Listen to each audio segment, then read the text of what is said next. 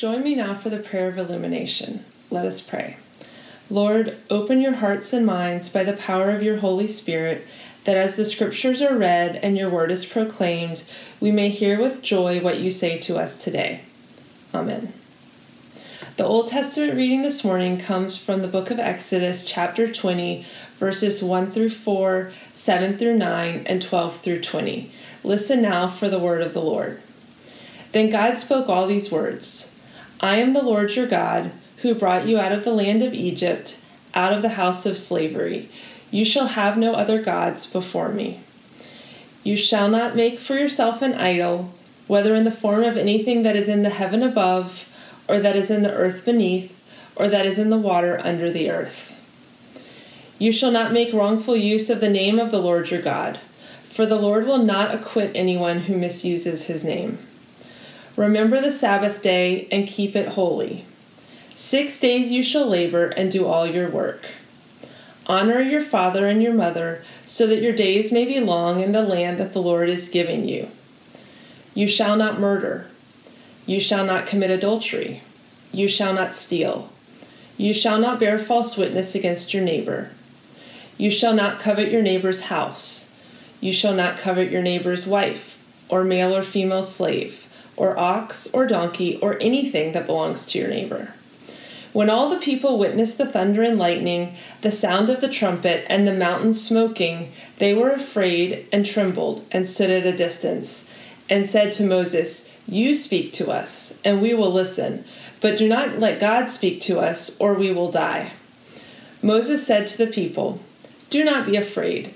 For God has come only to test you and to put the fear of him upon you so that you do not sin. The word of the Lord.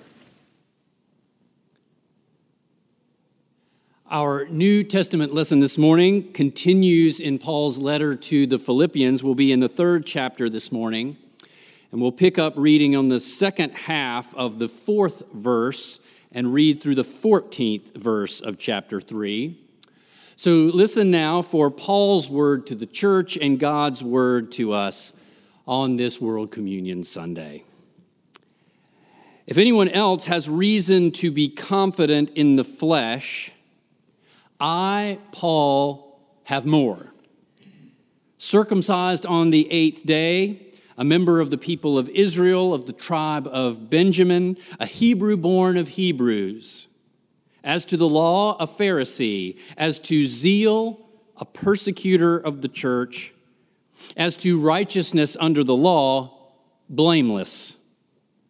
Yet whatever gains I had, these I have come to regard as loss because of Christ. More than that, I regard everything as loss because of the surpassing value of knowing Christ Jesus, my Lord. For his sake I have suffered the loss of all things, and I regard them as rubbish, in order that I may gain Christ and be found in him, not having a righteousness of my own that comes from the law, but one that comes through faith in Christ, the righteousness from God based on faith. I want to know Christ and the power of his resurrection and the sharing of his sufferings by becoming like him in his death, if somehow I may attain the resurrection from the dead. Not that I have already obtained this or have already reached the goal, but I press on to make it my own, because Christ Jesus has made me his own.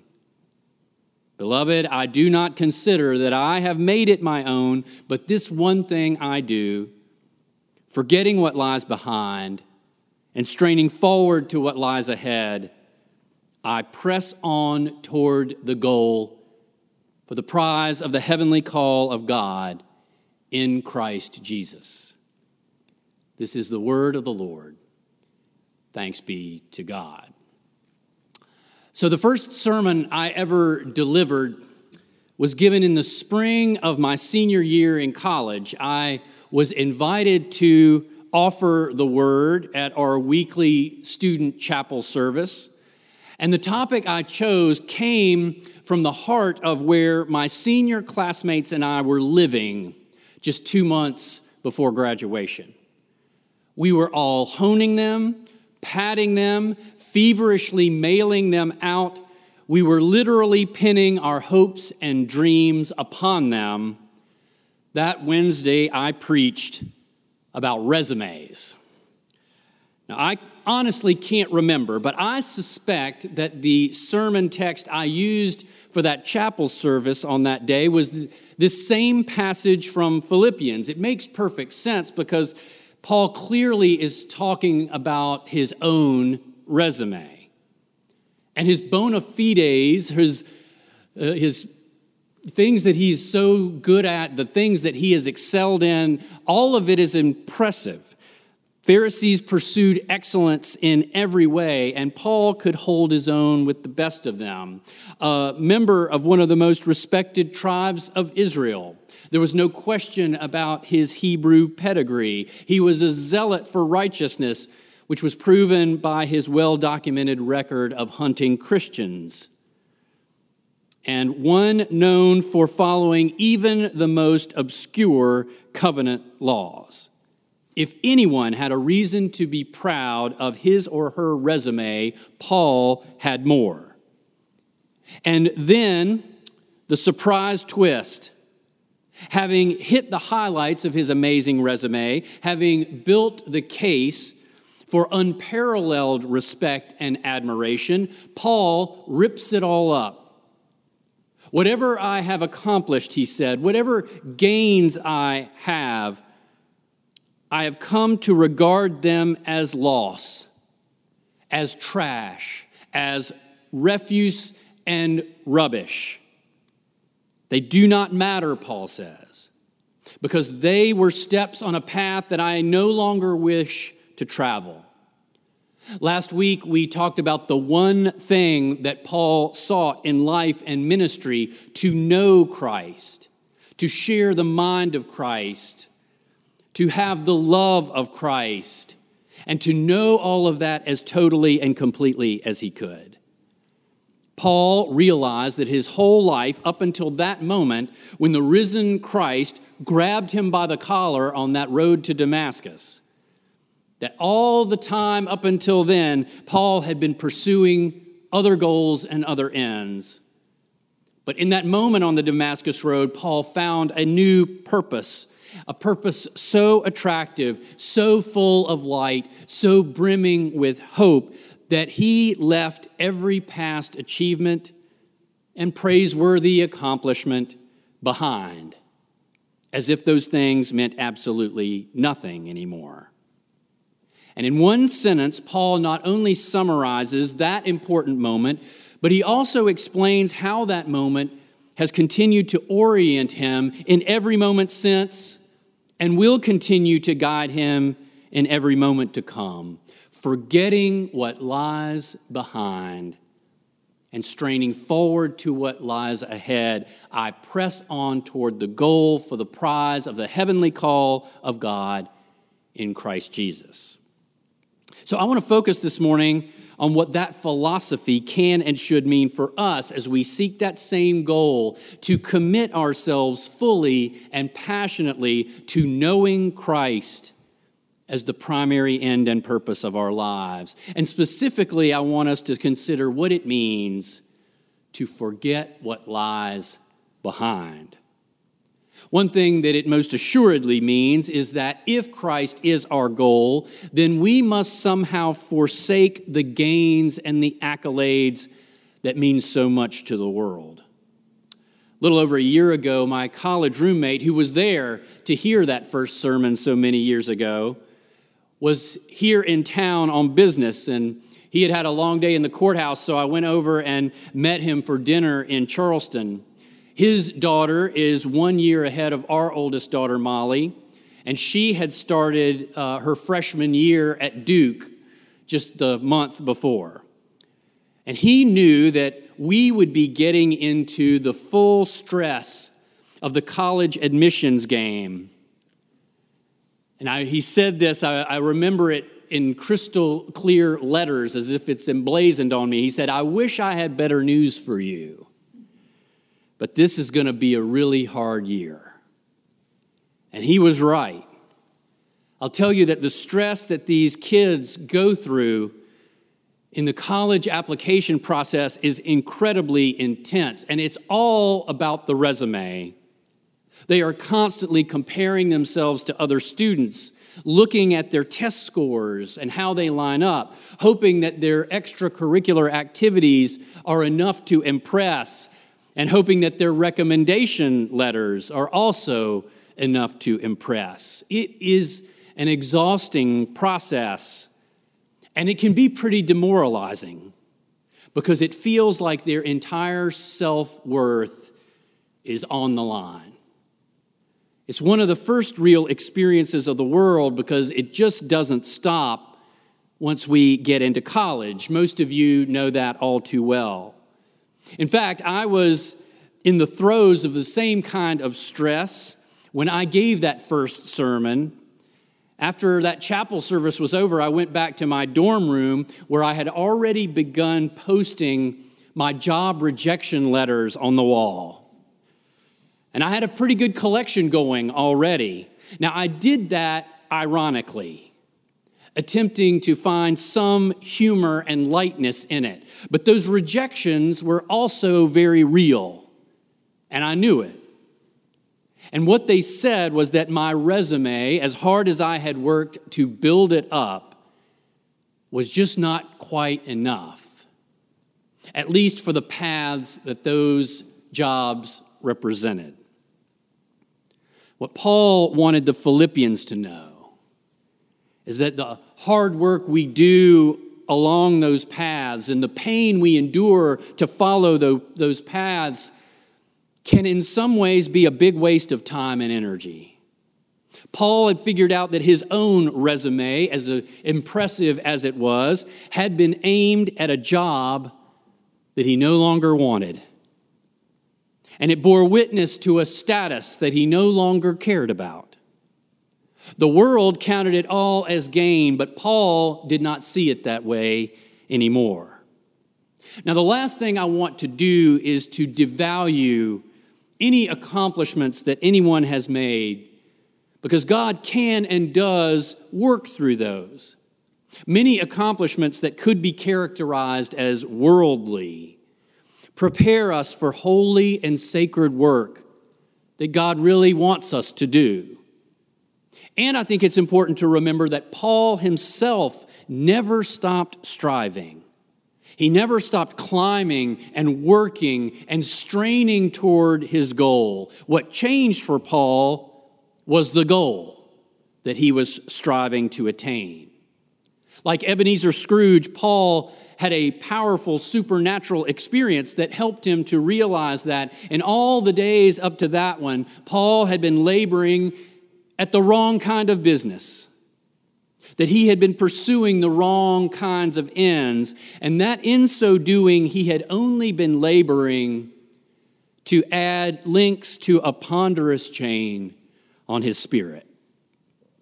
But then, thanks to a heavenly intervention, Paul was liberated from the bondage of confidence in the flesh. He was shown the way of the Spirit. He saw joy and light and hope and the opportunity for total fulfillment. But to find it, he had to forget what lay behind. But there was more to it than that.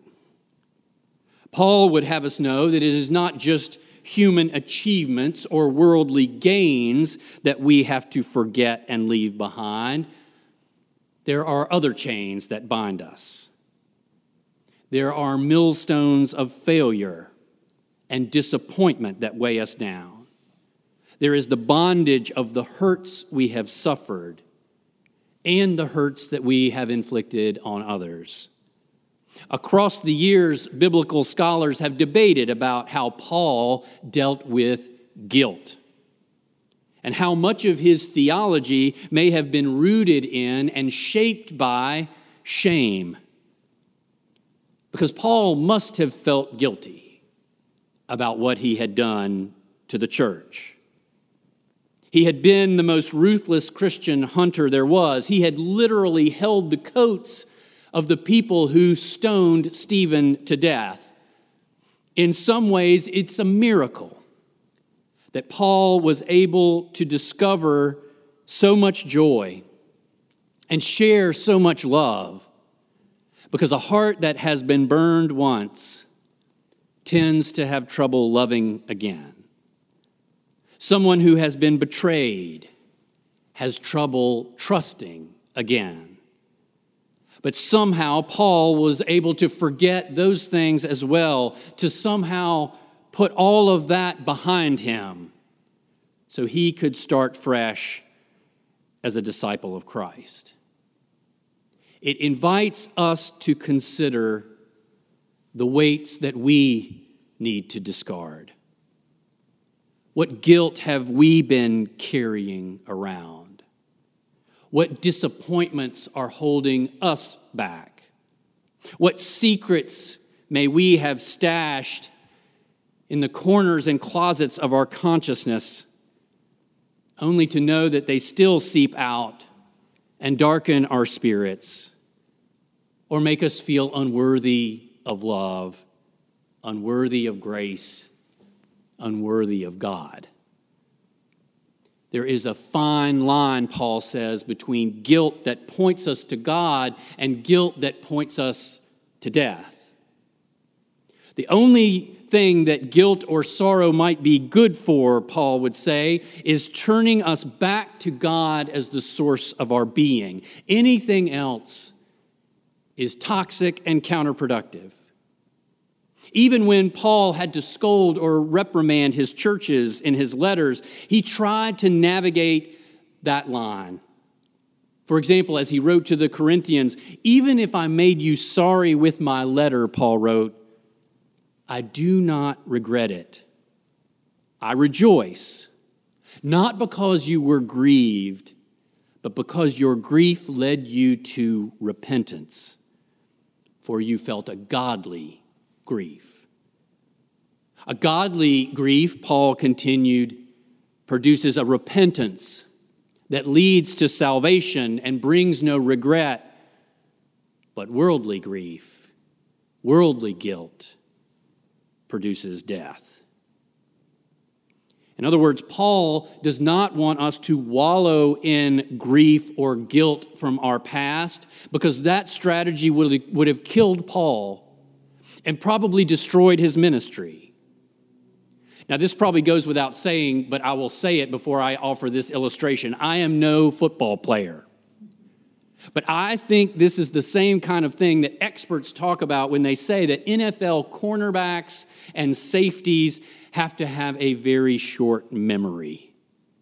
Quarterbacks at that level are so precise and so talented that no defense is going to stop every pass. And sometimes those cornerbacks are going to get burned for a long touchdown. It's just the way that it is.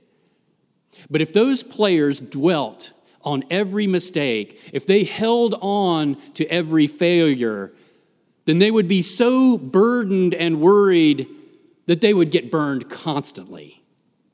They have to remember just enough of what happened to maybe keep it from happening again, but they also have to forget it so that they can engage the next play with confidence that they are not only good, but even invincible.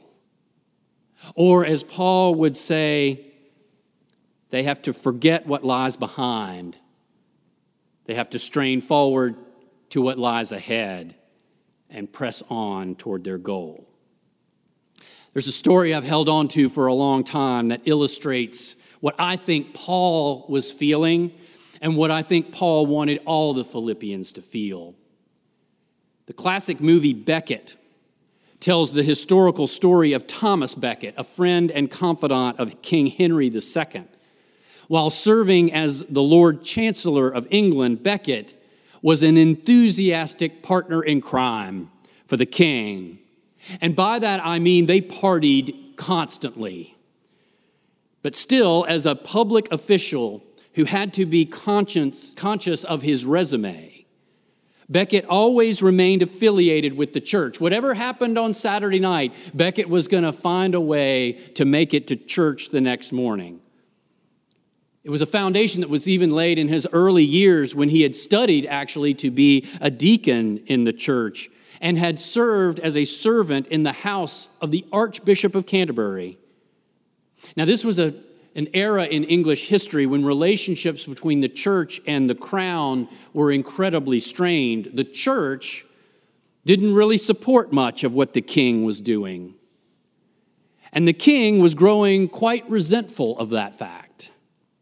So, when the old Archbishop of Canterbury died, King Henry II saw a wonderful opportunity. He would elevate his close friend and fellow merrymaker, Thomas Becket, to the post. And now, instead of fighting with the Archbishop, he could go to pubs with him.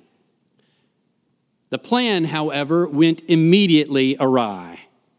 As soon as Becket was ordained and installed into the church, his sense of identity unexpectedly and radically shifted.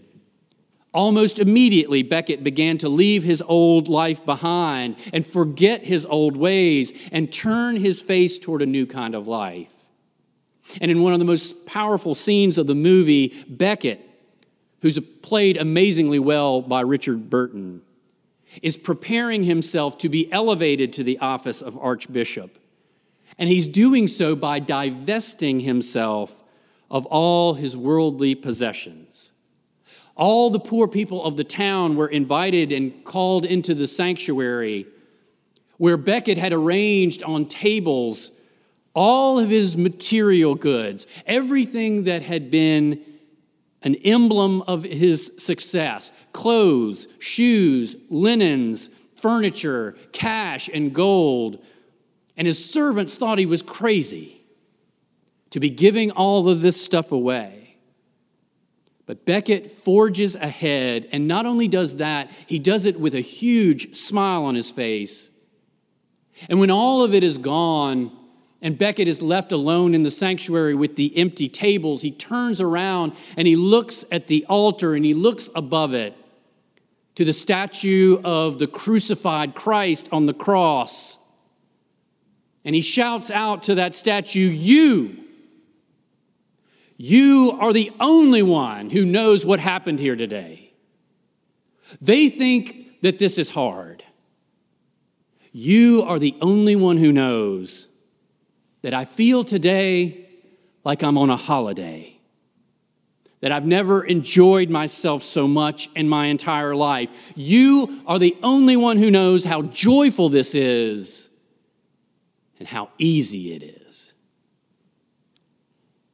The life he once led, the titles and the money and the fun and the frivolity that he used to pursue, all of that was forgotten and left behind. And everything that Becket used to count as gain his titles, his houses, his power, and all of his stuff he found all too easy to give away. He was easily willing to lose it all for the sake of that one thing of knowing Christ and sharing in his love. That's the message of Paul to the Philippians and the message of Christ to you and to me. So much of our attention is focused on what the world thinks of us and what we think we owe the world seeking value in what we think the world wants us to do or thinks we should be.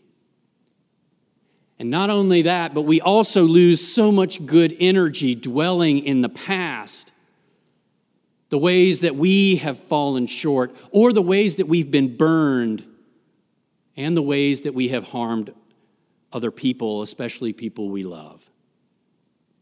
But a door has been opened to us and all we have to do is walk through it. And it seems real hard. But the truth that precious few discover is how joyful it is and how easy it is. So, forgetting what lies behind and straining forward to what lies ahead, let us press on toward that goal for the prize of the heavenly call of God in Christ Jesus. In the name of the Father, and of the Son, and of the Holy Spirit. Amen.